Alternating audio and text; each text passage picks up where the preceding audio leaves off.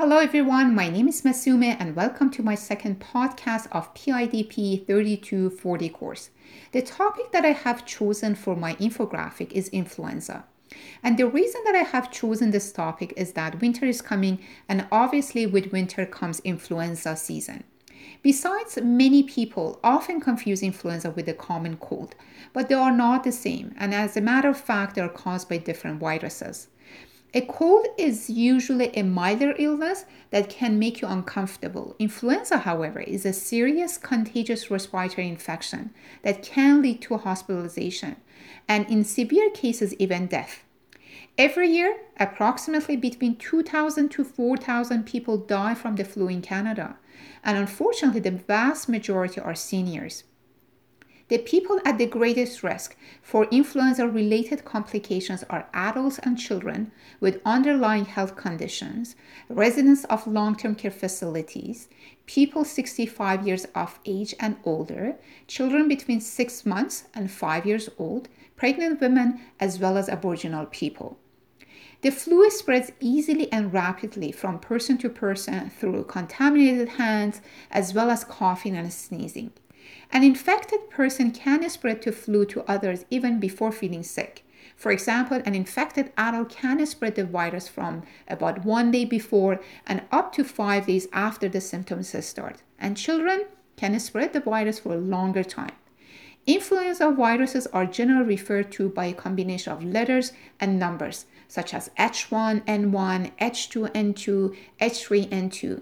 These letters and numbers identify the virus subtype to which a specific virus belongs.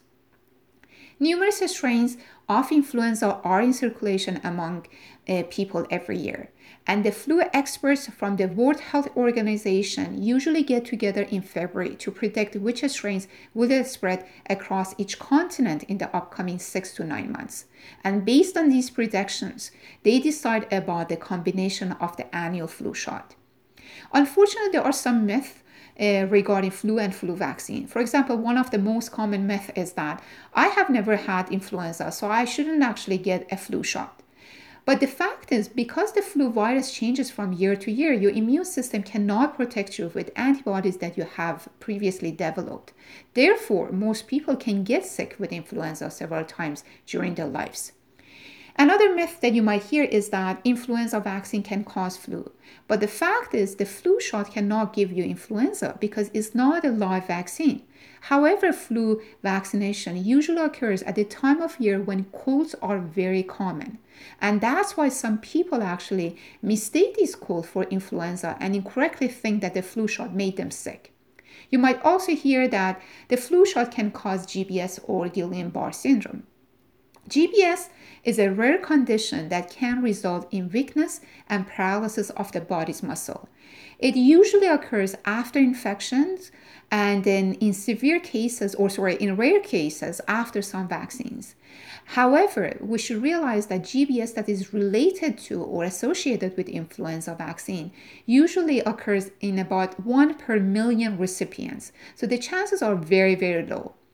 You also actually might hear that getting an influenza vaccine every year may weaken my immune system. But the thing is actually the influenza virus strains change most years. So you do need to get immunized each year to be protected against new strains. And people who get the vaccine each year are better protected than those who remain unimmunized.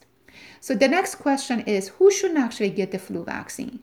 So you definitely need to talk to a healthcare provider if you have had a life-threatening reaction to a previous dose of flu shot or any part of the vaccine.